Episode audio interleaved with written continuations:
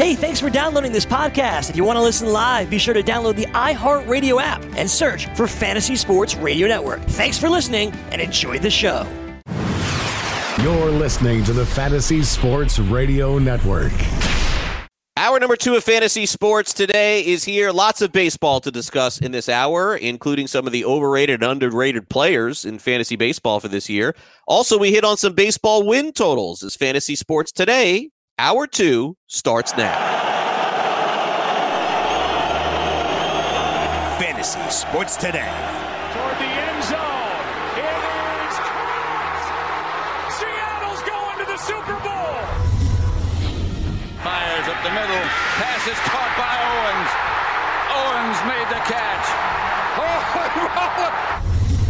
Owens made the catch. Oh, pass is caught. Diggs. Sideline. Touchdown. Unbelievable! Toss to White.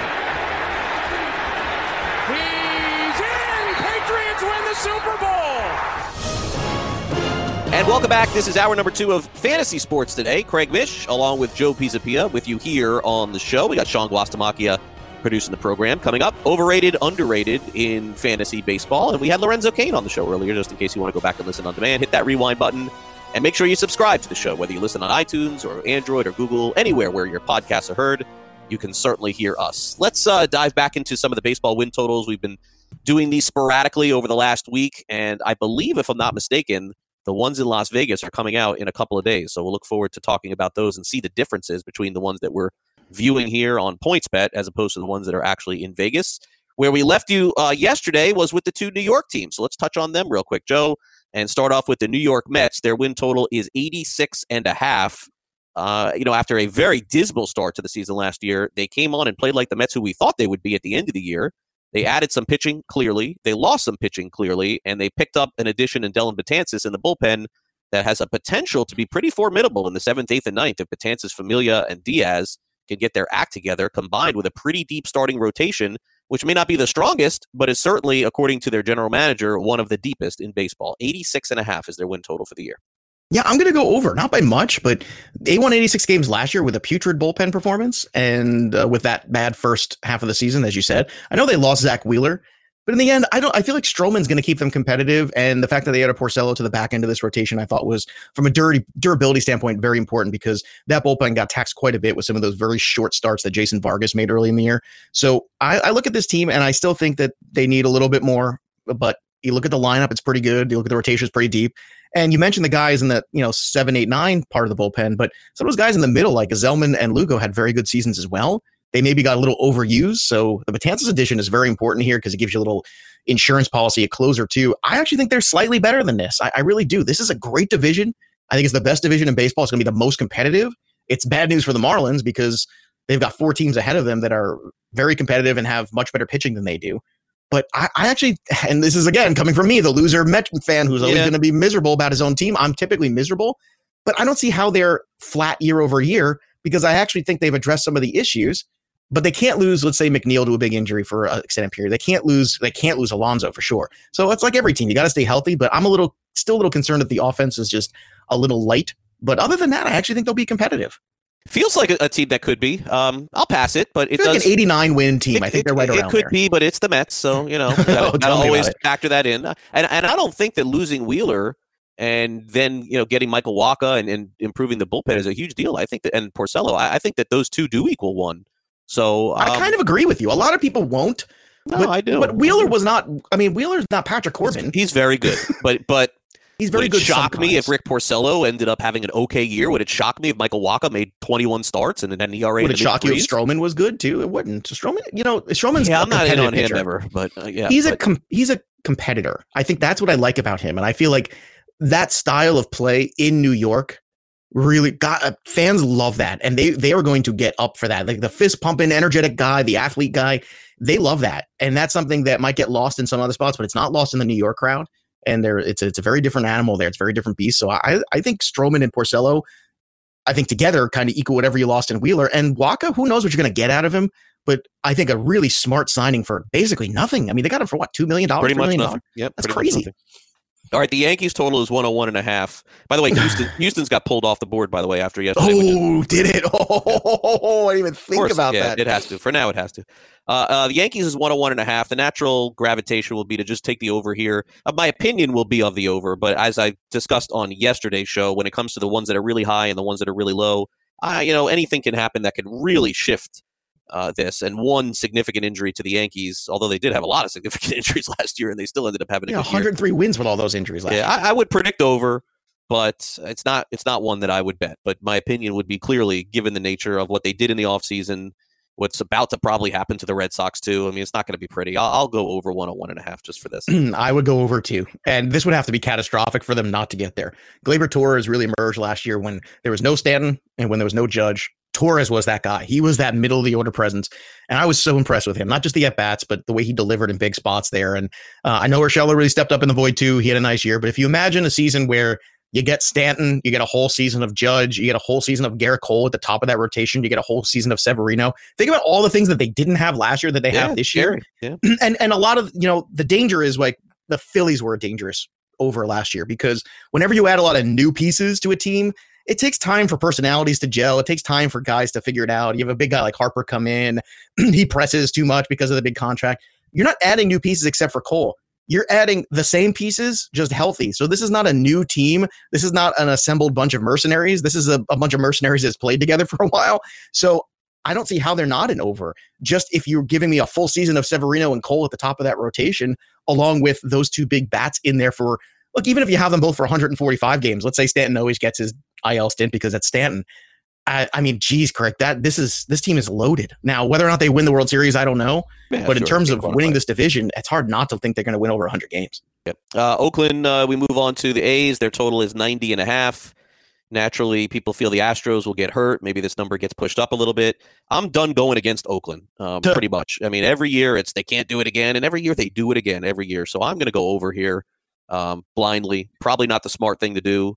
But the A's proved me wrong too many years in a row, like Tampa, in the same sort of vein. Um, uh, Oakland's good enough for me with the young pitching and the hitting that they have. And once every like eight or nine years, Oakland disappoints and they only win sixty or seventy. And every other year, they're competitive. Um, I, I don't think I'll, you know, the Angels, to me, eh, even with what they got, I'm not sure that they go over. Seattle's not a good team. Uh, it's doable for me. I'm going over ninety and a half. They won ninety-seven last year with that pitching staff. Yeah, they're going over. I mean, uh, it's over. It's definitely over. Right now, you got Fires, you got Monta- uh, Montas, you got Luzardo and Puck. Let's see what you get out of those guys. You got Manaea for, let's hope, for twenty-eight, thirty starts, something like that. I mean, I just don't see how. The middle of this order is really good. You had an incredible year from Semien. You have power in the middle of this order with uh, Chapman and Olson, who I'm very high on Olson. I, I loved him going to last year. I remember people dropped him last year when he had that injury. I was like, what are you doing? What are you, nuts? This guy's thirty home runs just in the bank. Just be patient. But nobody wants to be patient anymore. Chris Davis had a down year after being Mister Consistency, so I would expect to bounce back from him as long as he's healthy. Sure. Man, how do you not think this team goes over know. ninety? This might be the easiest one on the board for me, and I'm like you. I always kind of say, eh, Oakland, but I don't know, man. This division, I'm not sold on the Angels either. The Mariners are terrible. The Rangers are competitive, but I find it hard to think they're better than five hundred team, which means the A's are going to be around ninety again. I think they can do it. Yeah, I, I agree. It's, it seems like that's a good one there. Uh, okay, we'll, uh, we'll stop here uh, on Philadelphia. Their total is eighty-five and a half. They brought in Joe Girardi. You know immediately that's worth a win or two. The guy's a good manager on the field, no question about that. Uh, they added Zach Wheeler. Um, Great hitting team, as you mentioned. I think that that's a good comment. It it takes a year or two to get used to all the moving pieces that are there. Every single thing that could have went wrong in their bullpen and even their starting pitching went wrong last year. I mean, just go bullpen player by bullpen player. Uh, who's going to pitch the seventh? Tommy Hunter out for the year. Who's going to pitch the eighth? Neshek out for the year. Who's going to pitch the eighth? Sir Anthony Dominguez out for the year. Who's going to pitch the ninth? Robertson out for the year. I I don't even know how they won the games that they won last year. Too many injuries. I think they pull it together. I think they win over eighty-five and a half games. I think the division is just better, and every team in this is, is going to probably win more. I like them. Yeah, you know what? I, I look at this too, and uh, this is the push for me because this is the one where I, I think that's spot on. eighty-five okay. is right on the money for me. I pass it. It's fine. I would pass this one. They won eighty-one games last year with all of those issues. I do think Girardi is a good manager. I still say that people forget how livid they were in every postseason when he would make these wackadoo decisions there. So I mean, absence makes the heart grow fonder with Joe Girardi. But at the same time, they are a good team. I think year two of this group together, a healthy Andrew McCutchen, too, is a big leadership guy. They've got a lot of good winning personalities on this team now, and I think that's the difference. And I do think the Braves come back to the pack a little bit, and that's what I mean. I mean, you could win ninety two games and possibly win this division because it's going to be so competitive. Like it, they could be, this could be playoff baseball in September in this division. I got to yeah. see how the schedule maps out for these teams. But my goodness, like I, you're going to see Mets Philly series and the Nats Brave series in the same weekend, maybe, and you're going to go, oh my God, this is incredible. Who's going to win this out? And I look at the Phillies, the addition of Wheeler's huge. I still think the back of this rotation, what you're going to get out of those guys is questionable. They do have some young guys. I know Welsh and I are going to talk about one of them who might make an impact a little later in the show here uh, from Arizona Fall League. But uh, I think that the Phillies are right at that eighty-five. All right, uh, quick timeout. Do not go anywhere. Joe and I uh, will be right back. We've got some overrated and underrated players in fantasy baseball in the season and some discussion about the X F L. Spend some time on that too. Don't go away.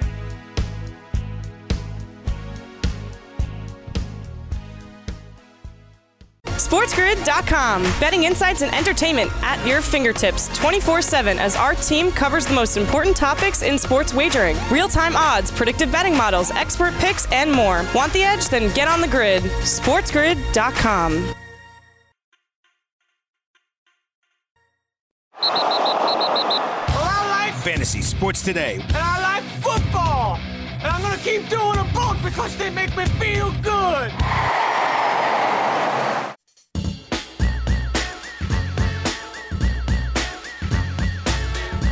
All right, welcome back, everybody. Fantasy Sports Today. Joe Pisapia here. Craig Mish steps away for a while, gives me the floor because it's that time of year where everybody's looking at A D P. Everybody's trying to figure out what's going on, who the overrated and underrated players are for fantasy baseball season twenty twenty. And of course, we are also at this stage, too, where the Fantasy Black Book is available out on Amazon right now. And every year in the Black Book, which is my uh, my love, it is my My labor of love. It's what I put out there every year for baseball, football. We've got hockey and N B A actually coming this year, but baseball was always first and foremost. And uh, as every year we do, we like to put out there the most over and underrated in terms of those players that you're looking at in A D P, also the performances that they had last year into this year and how things carry over and do.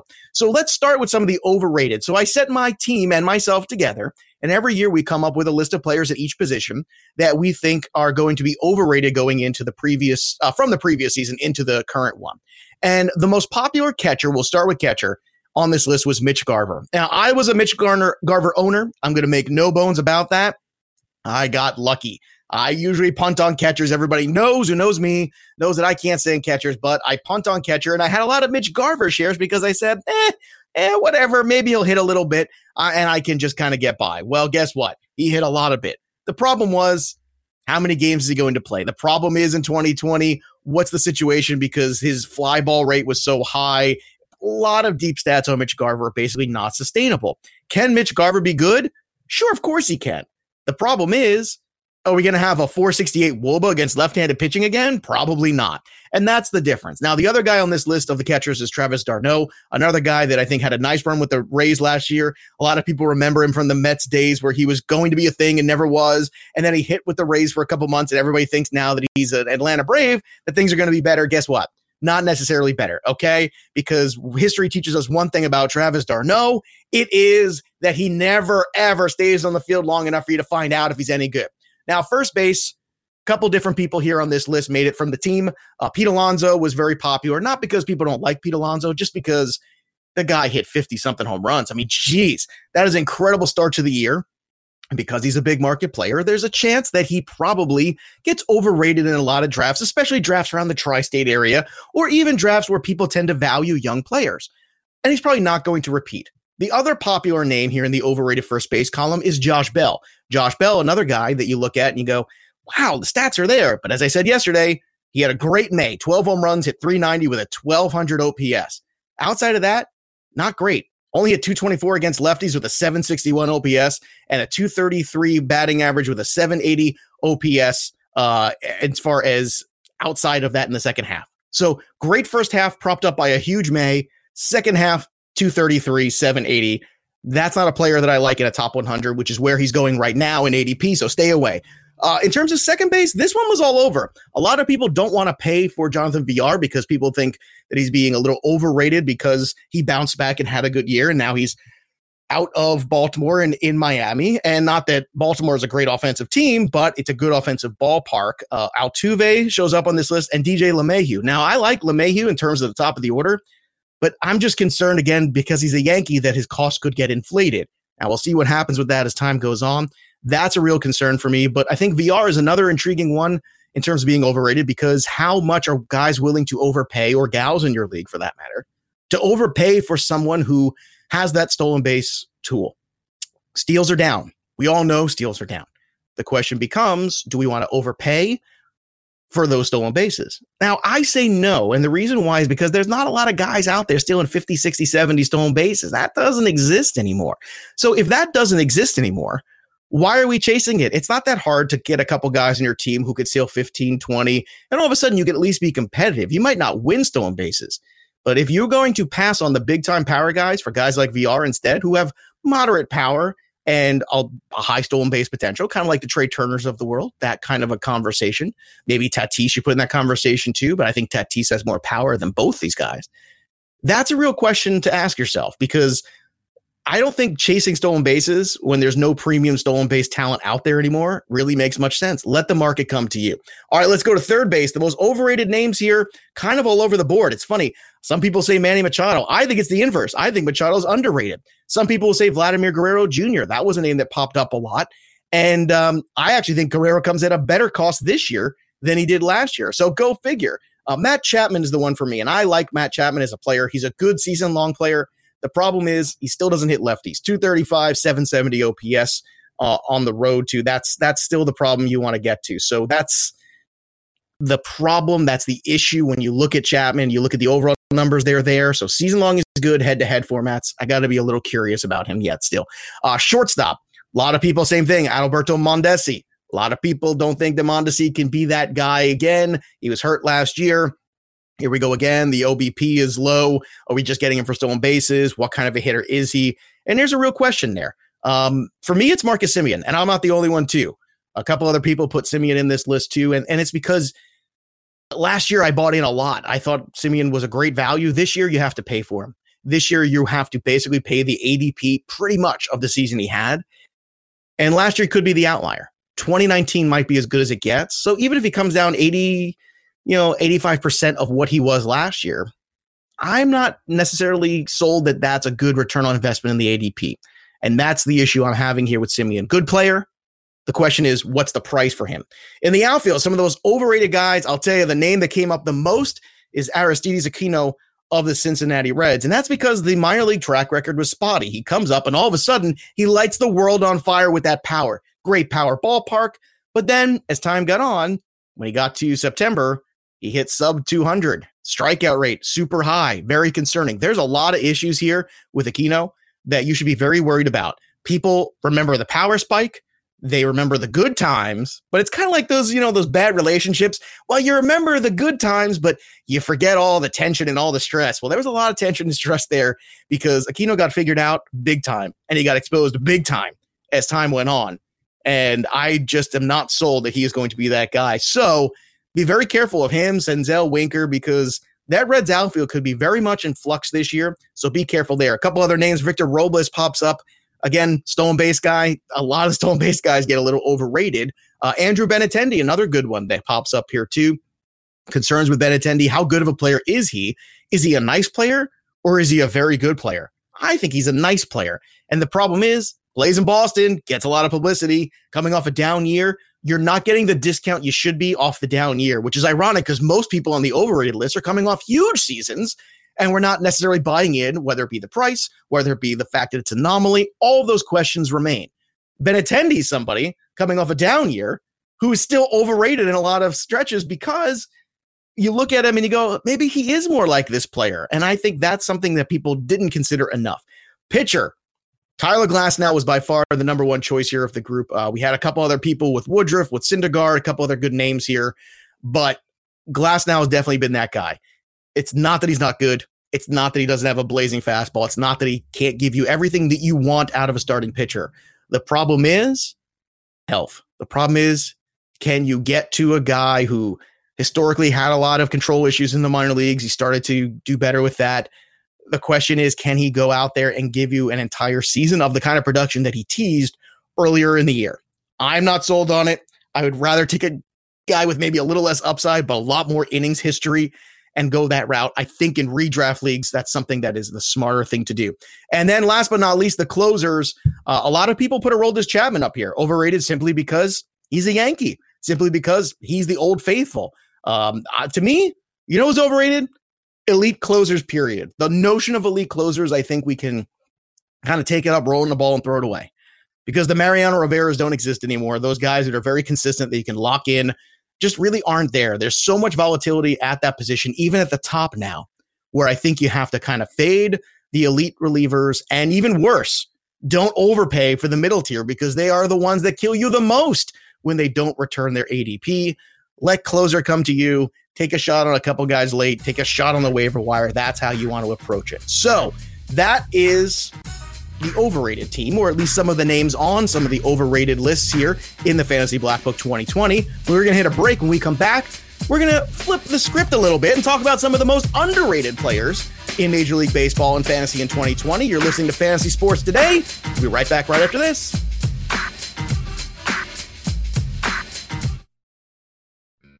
SportsGrid dot com. Betting insights and entertainment at your fingertips twenty-four seven as our team covers the most important topics in sports wagering. Real-time odds, predictive betting models, expert picks, and more. Want the edge? Then get on the grid. SportsGrid dot com. Fantasy Sports Today with Craig Mish and Joe Pisapia.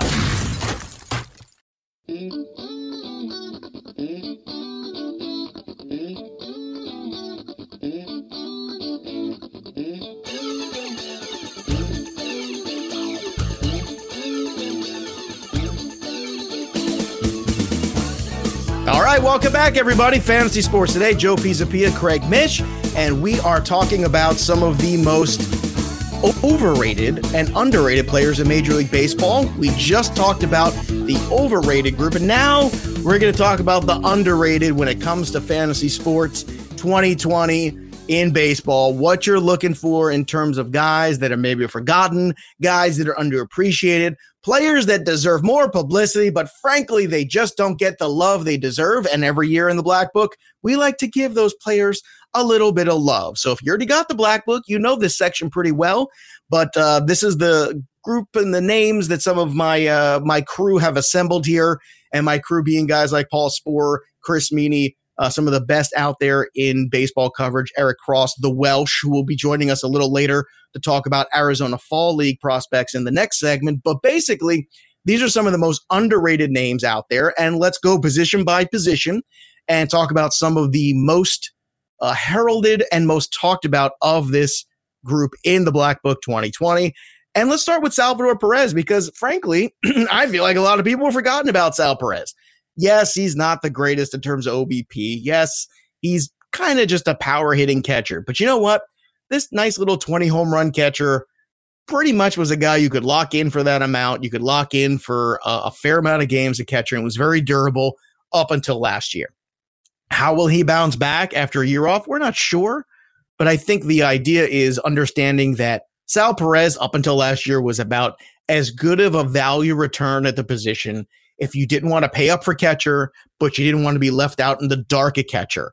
And I think that's something to keep in mind. Nevarez and Tom Murphy were the other two most popular names on this list, with good reason too, because basically Murphy's now going to hit in the middle of that Seattle order, and Nevarez is now out, and he is over in Milwaukee. He landed in a pretty good spot too. So both of those guys basically no longer tied to each other, now in a spot where they could both shine on their own and are in good spots to do so. And they are now the starting catchers in their respective ball clubs. First base, Matt Olson. I know I talked about him a little earlier in the show when Craig and I were going over the over-unders for the teams and Oakland came up there, but Matt Olson is a forty home run guy waiting to happen. You know, when you're looking for corner guys, you're looking for power. Matt Olson fits that bill. Matt Olson can give that to you. And let me tell you, he is that kind of a hitter. I think a lot of people don't realize how good he was because he started off last year with an injury. Is he a perfect hitter? No, he's still got some things to work on. Uh, the splits still need a little bit of work, but in terms of R O I, he's in a great spot in A D P. Rhys Hoskins is another guy, too, where people are forgotten. Yeah, I understand. He had two twenty-six last year. I get it. But you know what? Let's not forget how good he was two years ago. Let's not forget how many players hit that second year and kind of regress a little bit. Look at Rafael Devers. Perfect example. came on like a house of fire a couple years ago, then had a down year in twenty eighteen, and everybody was kind of leaving him for dead. Meanwhile, he came back in twenty nineteen and was absolute smoke show for the Boston Red Sox. So let's not forget about Rhys Hoskins either, one of the most popular choices with my team on this list. Uh, second base, it's Whit Merrifield. I mean, the guy gets zero credit at all. two hundred hits, one hundred plus runs, more than fifteen home runs, more than twenty steals. My goodness, what more do you want out of a player? What more does Whit Merrifield have to do? My goodness. You know, Whit Merrifield, if he played for the Red Sox or the Yankees or or even another high-profile team, he would get so much more publicity. But lucky for you, lucky for me as a fantasy owner, Whit Merrifield still plays in Kansas City, which means you can still get Whit Merrifield at a very nice price. The guy is great in points. The guy is great in terms because he just fills up the stat sheet. The guy is great in roto leagues, head-to-head formats of all kinds. Whit Merrifield is just a hitting machine. He has never come back to earth. This is his earth, okay? This is where Whit Merrifield lives, and we live there too. Get him on your team so you guys can move in together. Uh, let's talk a little bit about Kevin Biggio, too. Another guy with uh, a big ceiling. We all know that. I don't like to extrapolate, but let's also recognize that this is a twenty twenty potential player. This is a guy that could easily crack the top one hundred in twenty twenty. So Kevin Biggio, another guy. And Mike Moustakas, another guy who does not get enough credit. Now he'll be a full-time second baseman, but he still has that nice dual eligibility, and that is huge. Now, third base, I already told you. Vlad Guerrero was one of the most popular choices with my group of writers in terms of most overrated. I think Vlad Guerrero is underrated now. I think last year, last year you were in a spot with Vlad where you say, okay, you know, we think he's going to be a fourth round talent. Okay, he is, but is he going to be a fourth round talent in year one? And that was asking a lot. This year, it's more like a sixth round talent, and I think he could deliver and be a fourth round talent. It's all about health. It's all about what kind of uh, shape he comes into into camp, and it looks like it's going in the right direction. Uh, so pay attention to that. Miguel Andujar, another good name too, where people just forget about him. And Max Muncy, another guy just doesn't get enough credit. At shortstop, here we go. Underrated. Jorge Polanco. That's the guy for me. Uh, Jorge Polanco, and I know Welsh agrees with me. Like in terms of shortstops, he had one hundred seven runs. I mean, he had a, a fantastic profile in terms of the deeper stats, the fly ball rate, the contact rates, everything's there. Um, I think twenty home runs is is repeatable. I think you're in a good spot there. A lot of other people agree too. I know Alex Chamberlain, who also writes for the Black Book, he Jorge Polanco was his choice. And I agree. A lot of people were concerned about him after the suspension. Guess what? He came back and he was brilliant. And he's been probably the most underrated player on that team.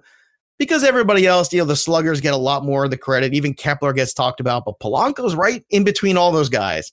And Polanco is a guy that's going to continue to be very, very good coming into twenty twenty. Uh, let's go to the outfield real quick, too. Talk about some of the names on this list. Max Kepler is one of those names. Uh, Max Kepler uh, certainly deserves to be in that discussion. Uh, Max Kepler is a guy that you look at, and certainly the power was there. Hitting at the top of that Twins order was brilliant. I imagine just because of baseball being baseball, that the Twins offense comes back to earth just a tad. Cruz is another year older. We all know that Garver's stats are probably unsustainable. It doesn't mean they're not going to be good. It just means they're probably not going to be quite as prolific as they were. It's very hard to repeat prolific seasons. Just go look at the history of the game. And and that's what you need to understand here. Uh, Lourdes Gurriel, another name that came up quite a bit on this list. Uh, he hit two ninety-two with twenty home runs and five steals after he came back from triple A, and basically had a, a very uh, fly ball heavy approach. And that's a good thing, because what's happening now with him is you're looking at another piece of that Blue Jays puzzle where everybody's talking about Biggio and Vlad, and nobody's really talking about Gurriel. And they're talking about Bichette too, but nobody's talking about Gurriel. And Gurriel had a really good run there when he came back. And I think that's something that kind of got lost in the shuffle a little bit. And I think when you look at it, you go, okay, Gurriel is one of these players that you can see slipping under the radar for a lot of people. And Gurriel could indeed be one of these guys that, you know, look, again, I don't like to extrapolate, but he was on a pace for a thirty ninety ninety season with ten steals. Now, is he going to do that? Probably not. But if you got eighty, eighty, and twenty out of him, or eighty, eighty, twenty-five even, wow, you'll take that to the bank all day. And if he stole ten bags too, awesome. Let's do it. Lourdes Gurriel, one of the most underrated assets for sure. Uh, let's go to the pitchers too. Yu Darvish, definitely for me, one of the most underrated. And he's kind of earned this because, let's face it, Yu Darvish has been one of these players that, unfortunately, you've gotten a lot of disappointment over the years with Yu Darvish. A lot of injuries, a lot of underperformance. Last year, second half, thirteen starts, one hundred eighteen strikeouts and seven walks. Let me say that again. one hundred eighteen strikeouts, seven walks. So whether it was health, mechanics, whatever it is, I don't expect him to repeat that. But just even if he comes close to it, that is a rotation ace, okay? Not a number two. That is an ace that you're going to get for number three money on draft day. Frankie Montas, another guy for me I want to put in that conversation. And uh, James Paxton could be in that conversation too in terms of underrated, just because now the Cole's there and Severino's back. Paxton has a lot less pressure on him, but Paxton's always the same issue. It's if he's healthy, if he can be healthy. Now, relief pitcher might surprise you. The most popular name selected by my Black Book crew was Edwin Diaz. And why? Because he's still so damn young, because the K rate was still there, because yes, he did blow a bunch of saves, and yes, that's frustrating, but in New York, that frustration gets magnified, because when you blow a big save in New York, everybody talks about it, and it's a big difference between the Seattle media talking about it and the Seattle fan base talking about it than the New York media and the New York fan base talking about it. So basically what happened was Edwin Diaz was, you know, pretty much what you expect out of a closer, but because he blew some games and blew them in big fashion with the home runs, that became an issue. Betances has been brought in. It's a little insurance policy to push him a little bit. You got Carlos Beltran, I guess the the whisperer to Edwin Diaz, as everybody wants to make him out to be. We'll see if that becomes true, but the cost last year for Edwin Diaz was through the roof. The cost this year is much more reasonable. I don't like paying that cost for premium relievers, but you're getting a premium reliever for a discount.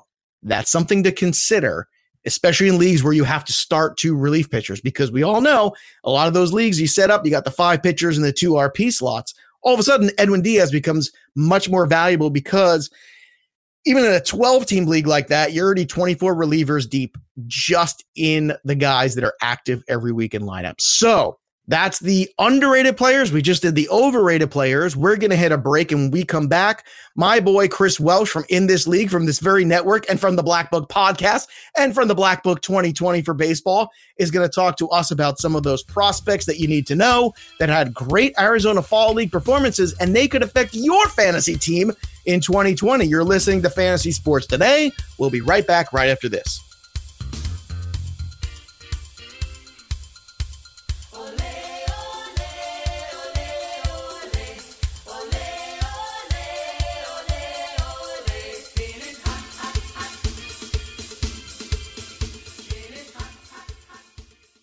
SportsGrid dot com. Betting insights and entertainment at your fingertips twenty-four seven as our team covers the most important topics in sports wagering. Real-time odds, predictive betting models, expert picks, and more. Want the edge? Then get on the grid. SportsGrid dot com. Fantasy Sports Today with Craig Mish and Joe Pisapia.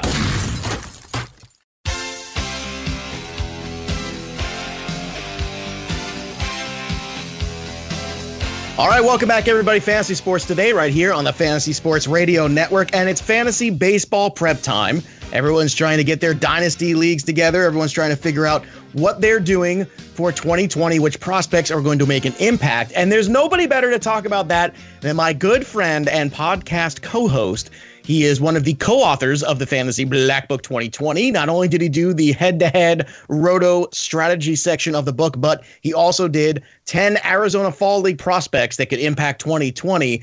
And I had him write this because he's the guy out there in Arizona who is watching these games, watching these players, scouting them. So we're not just talking about somebody reading stats off a page. We're talking about first-hand value, firsthand knowledge, and it's Christopher Welsh from In This League, and also you know him from the I T L show right here on the network on F N T S Y. Welsh, how you doing, my man? So you call me Christopher. I feel like you're my mother. You're supposed to call me the. Call me the Welsh or Chris Welsh. Christopher Welsh. Well, in the book, you're Christopher Welsh, yeah, so true. Or Chris Welsh or the Welsh. You know, it's very difficult with the first name the. I just it feel like really I got is. in it's trouble. I just feel like I got in trouble there for a minute because you're like, hey, Christopher. Uh, oh, oh, I, like that's my reaction when I hear Christopher. But it's okay. That is who I am uh, in real life.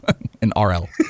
Well, you know, I don't like real life. I prefer fantasy. So yeah. let's let's start with these guys, too. And I know one of the big names on everybody's tongue right now when you're talking about prospects, it's Joe Adele. And when he's going to get up there, how good he's going to be. So obviously, he had a pretty good run here. It looks like the guy's got power. The guy's got speed, a tremendous athlete. It looks like the Angels are ready to at least consider handing over the keys to him earlier rather than later. So what's your take on Adele in terms of what kind of impact he makes this year in twenty twenty and how aggressive people should be on him? Yeah, I mean, I'm a I'm a huge fan of this guy. The, I remember scouting when he got, uh, before he got drafted. When he got drafted, he came out here to Arizona where I am, played with the Angels for just a little bit, and you know, he's had he's had a rough go with injuries, and, and prior to the two thousand nineteen season, he was really set to go. He they were having him in Major League Camp. He was getting some serious run, and then he got hurt, and that set him back. He ended up being able to cross five levels last year, and that was something really important I wanted to talk with him about. He was kind of the pinnacle of my A F L coverage. He was my final interview, and he gave me the, the longest run, and people can find it on my Prospect Show, Prospect One.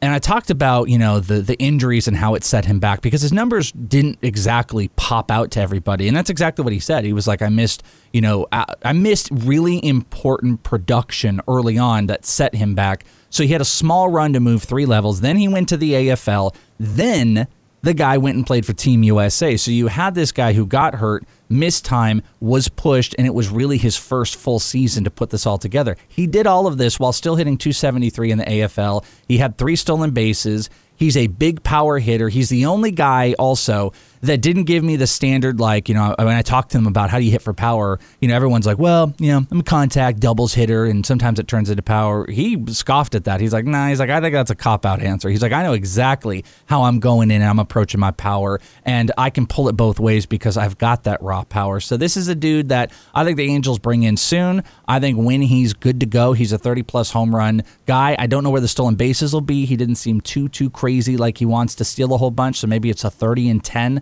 But this is a huge impact player. And long-term, I like him more than a Luis Robert uh, from a hitting standpoint, but Luis Robert's one of those dudes that provides, you know, stolen bases as well. Well, that was my next question is when you're comparing them, because Robert's going to start the year with the team. Yeah. But at the same time, you know, Adele looks like he might be. I keep trying to. People keep asking me. I said, well, I think you're going to get more stats from Robert, but I think you're going to get a higher quality from Adele. Do you think that's an accurate way of putting it? Yeah, that's a good way to put it. Like, you got to take Robert ahead for two reasons. A, you know, he's starting the season with the team, and B, His, the stolen bases are just their different ballgame. Like I said, Adele, I was trying to press him also about, like, you know, do you want to steal more? His body's gotten bigger. Like, he literally put on the muscle I saw him put on from the end of seventeen to when I saw him in spring training in nineteen was night and day. Like, the dude has just physically gotten bigger. But you nailed it, like, the quality.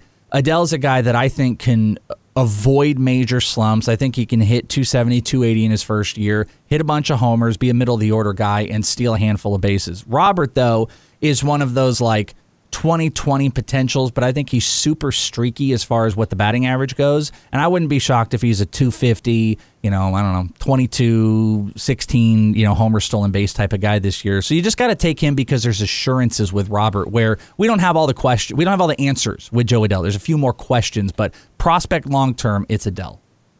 All right, let's move on to one of the bigger pitching names, too, that we're.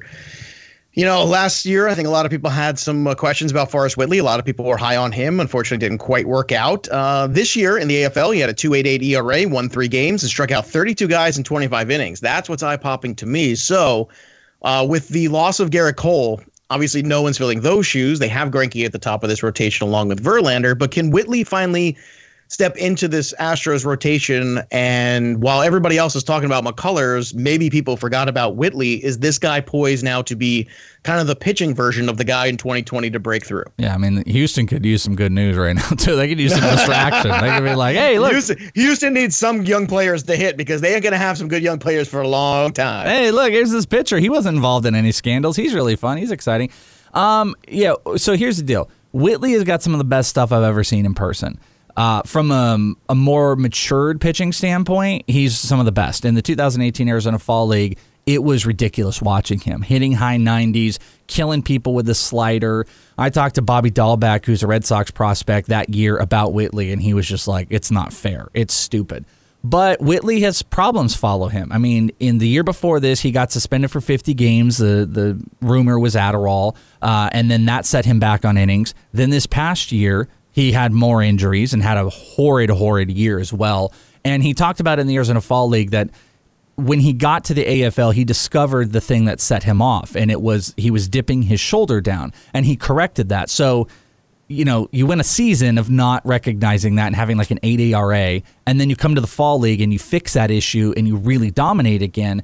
I think there's just some stability questions with him. You know, he's not getting full seasons in. He when he's off, he's way off, and he's still walking guys, but he's got some of the best pure raw stuff. So you would hope that the Astros can fix that. I just don't know if he comes up early because of the missed innings, and uh, I don't know how much Houston wants to press him, but I don't really fully believe in the Josh Jameses and the Urquidy's and all that type of stuff. So I think he's a productive guy this year. I just don't think it's the beginning of the year. And once the Astros get their hands on him, uh, cheat aside type of conversation, I think he's going to be a stud. So you want to draft him this year. I want to get my shares. All right. Now, a lot of people like the power of Alec Baum, uh, who's a third base prospect for the Philadelphia Phillies. Um, Kingery is going to be starting the year there, but Kingery does have the flexibility to move around the diamond. That is a positive for him. It's also a positive potentially for Baum, because if he keeps dropping bombs, there's a good chance we're going to see him sooner than later. Is this a guy you think makes a twenty twenty impact? And would you say uh, a player that you would end up rostering and drafting, or a player you would rather add sometime in May if he's really having a really good start to the year in the minor leagues? I think if it's big enough and you've got depth enough, he's a guy you you you should probably draft. But, you know, if you've got the ability to pick up later, do that. You just have to kind of decipher from your team. Like, Baum is a raw skill guy. Uh, he's not a big analytical guy. He was another, he was one of those guys I spoke with and did an interview with, and you can hear the podcast. And he's kind of a low, real low-key, small, soft-spoken type of a guy, not a big personality, uh, but huge raw power. But he's got some swing and miss to his game. I think he's um, he's kind of an I don't know, kind of a Rhys Hoskins type of guy. I actually wonder, because he played some first base when he was out here, I wonder if to get his bat, especially if he gets hot in the lineup early, if this team would be willing to adjust that lineup to go and put a Bryce Harper in center and then get Hoskins back in the outfield so Baum could come and play first base. That's the type of flexibility he provides. So that's why. What does that do to McCutchen then, potentially? How well, does that work with McCutchen then? Well, in theory, like McCutchen could, let's say, go play right, Harper in center, and then Rhys goes mm-hmm. into left. And then, you know, so right. They're all still out there. Adam Hazley's not keeping any of them from having a job. You know what I mean? So then no, no, Baum true. could be a first baseman. Like he, he played serviceable first base, and that would allow them to keep Kingery in. So it's just it's flexibility. But that's why, you know, if you want a power potential guy, get in on Alec Baum. I just don't know. I just don't know what expectations people have on him. Like, he's not the next Pete Alonso, if that's what people are expecting. Looking for the A F L power hitter. It's not Baum. No, and, and uh, let me also tell you, too, if you love prospects, make sure you check out Welsh's podcast, Prospect One, where he does all these breakdowns of all the prospects. So if you're a hardcore dynasty baseball person, you must be subscribing to this show. Yeah, so and it's go fantasy over and check centric. That out. It's fantasy it's centric. It's fantasy centric, so and you know, and that's what we like, because you know a lot of the baseball Americas of the world, they're breaking down the prospects for real baseball, but we want them for fantasy. Yeah. That's what it's all about. All right, now sometimes bad teams can yield some good young players, and Jared Oliva looks like he could be one of these guys, outfielder for the Pirates. Maybe Marte is moved on, and if so, that could potentially open up a spot for Oliva. Now, do you believe this is another guy that could make a twenty twenty impact when you look at uh, the power speed combination of a guy like this too? Stole, I know, eleven bases and ninety-eight at-bats over there in the A F L and hit three twelve. So that certainly is a nice uh, little chunk there, a nice little sample size. Do you think this is a guy that's going to translate to major league pitching? I tend to think so. He was one of the biggest pop-up guys. He's so impressive. Talking with him, he is super smart. He's locked in. He didn't hit for a lot of power in the minors, but I'm telling you, I watch him in B P, and I joked with him about it. I was, it was just astonishing. Like, the guy has really big, pure raw power. He just needs to tap more into it from the major league level, and he also is an incredibly smart uh, base stealer. So he hits for uh, contact. He can steal a bunch. There's power to be had. He plays good defense. I mean, he's everything. Everything that you would want at the major league level. I just think the Pirates might try to see what they've got in some of the guys that are already locked in. You know, they signed Heredia, uh, Guillermo Heredia. They've got Socrates Brito. They might try to play around a little bit. Uh, maybe even an O'Neill Cruz could be back in the outfield. But I think Olive is the type of guy they try to get in early, kind of like a Brian Reynolds type. And uh, I think he can produce. So I think it's a second half. And when he gets the call up, he's a guy that you want to have. All right. Now, we always are looking for more pitching, too. I know we talked about Woodley. Is there another guy that you saw in A F L that, or or even just another guy that you think this year is ready to make that that jump to be like the Curtis Paddock was last year and guys that can really make significant fantasy contributions in rotations in twenty twenty? Who who are some of those names that you think are ready to make that jump? Because I know every year we're hoping for some, and a lot of times it's a letdown. Who do you think is actually ready for that task? Yeah, I mean, that, that is a tough one. Like, people want to speculate on Mackenzie Gore right now. I think from the A L, Spencer Howard is one of those. Jesus Luzardo is an obvious one. Uh, I think Spencer Howard is one of those guys. He was really good, great offerings, really good command with the Phillies. Nate Pearson with the Blue Jays could get that opportunity this year. I think that would be someone I would be looking to get some production. And uh, maybe even Casey Mize. I think the team could push Casey Mize. Those are some of the obvious ones you could look at. You could dig deeper, but like a Daniel Lynch with the Royals. But I think those names that I gave you, Spencer Howard might be the biggest one off list for people uh, that can give some production this year. Now, I know you're Mister Prospect and Mister Dynasty, so everybody knows the Adels, everybody knows the Royce Lewises, and then the Roberts and all these guys. Who's a guy outside of this grouping that you're uh, very excited about potentially having that you think maybe isn't quite talked about enough that could be a top ten prospect that's not really talked about as much as some of these other guys? Now, are you saying from the A F L, or are you talking? No, just generally now, all over the place, because before we go, I just want to get one other name from you and see who that could be. For twenty twenty production? Yeah, for tw- right. yeah, for twenty twenty or even or even long term. Like, who's your guy? You know, there's a okay, Welsh guy. Yeah, I know a guy. Welsh guy. There's a guy. I'm who's looking at the guy right now. It's Alex Kirilloff.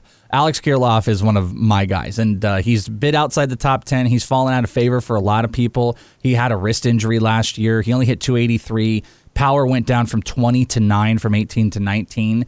And some people have some questions on it. So I don't, and Kirilloff played first base last year. So he's been a primarily outfielder. He was getting some first base in, which I think is a move for the Twins to try to get him in. He's a super smart hitter. He's another guy I got to interview last year. His dad is a hitting coach. He understands hitting better than anybody. And before last year, where he only hit two eighty-three, he'd hit three hundred at every single level. So two eighty-three at double A with this smart of a guy who also had a wrist injury. I mean, watch out. And I interviewed Royce Lewis, and uh, I'm just dropping I interviewed I interviews left and right, but uh, he yeah, talked up Alex Kirilloff. He talked up Kirilloff big time. So that's a guy I think can produce this year that's off radars.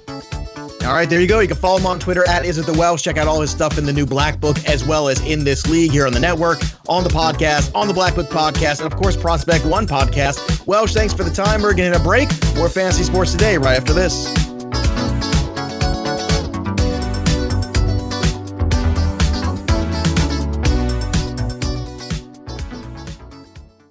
SportsGrid dot com. Betting insights and entertainment at your fingertips twenty-four seven as our team covers the most important topics in sports wagering. Real-time odds, predictive betting models, expert picks, and more. Want the edge? Then get on the grid. SportsGrid dot com. Fantasy Sports Today with Craig Mish and Joe Pisapia.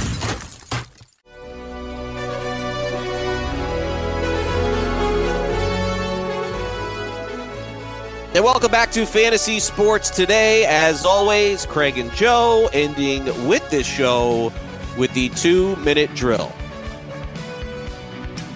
The two-minute warning. Two minutes, get your sh- together. Is that going to be enough time?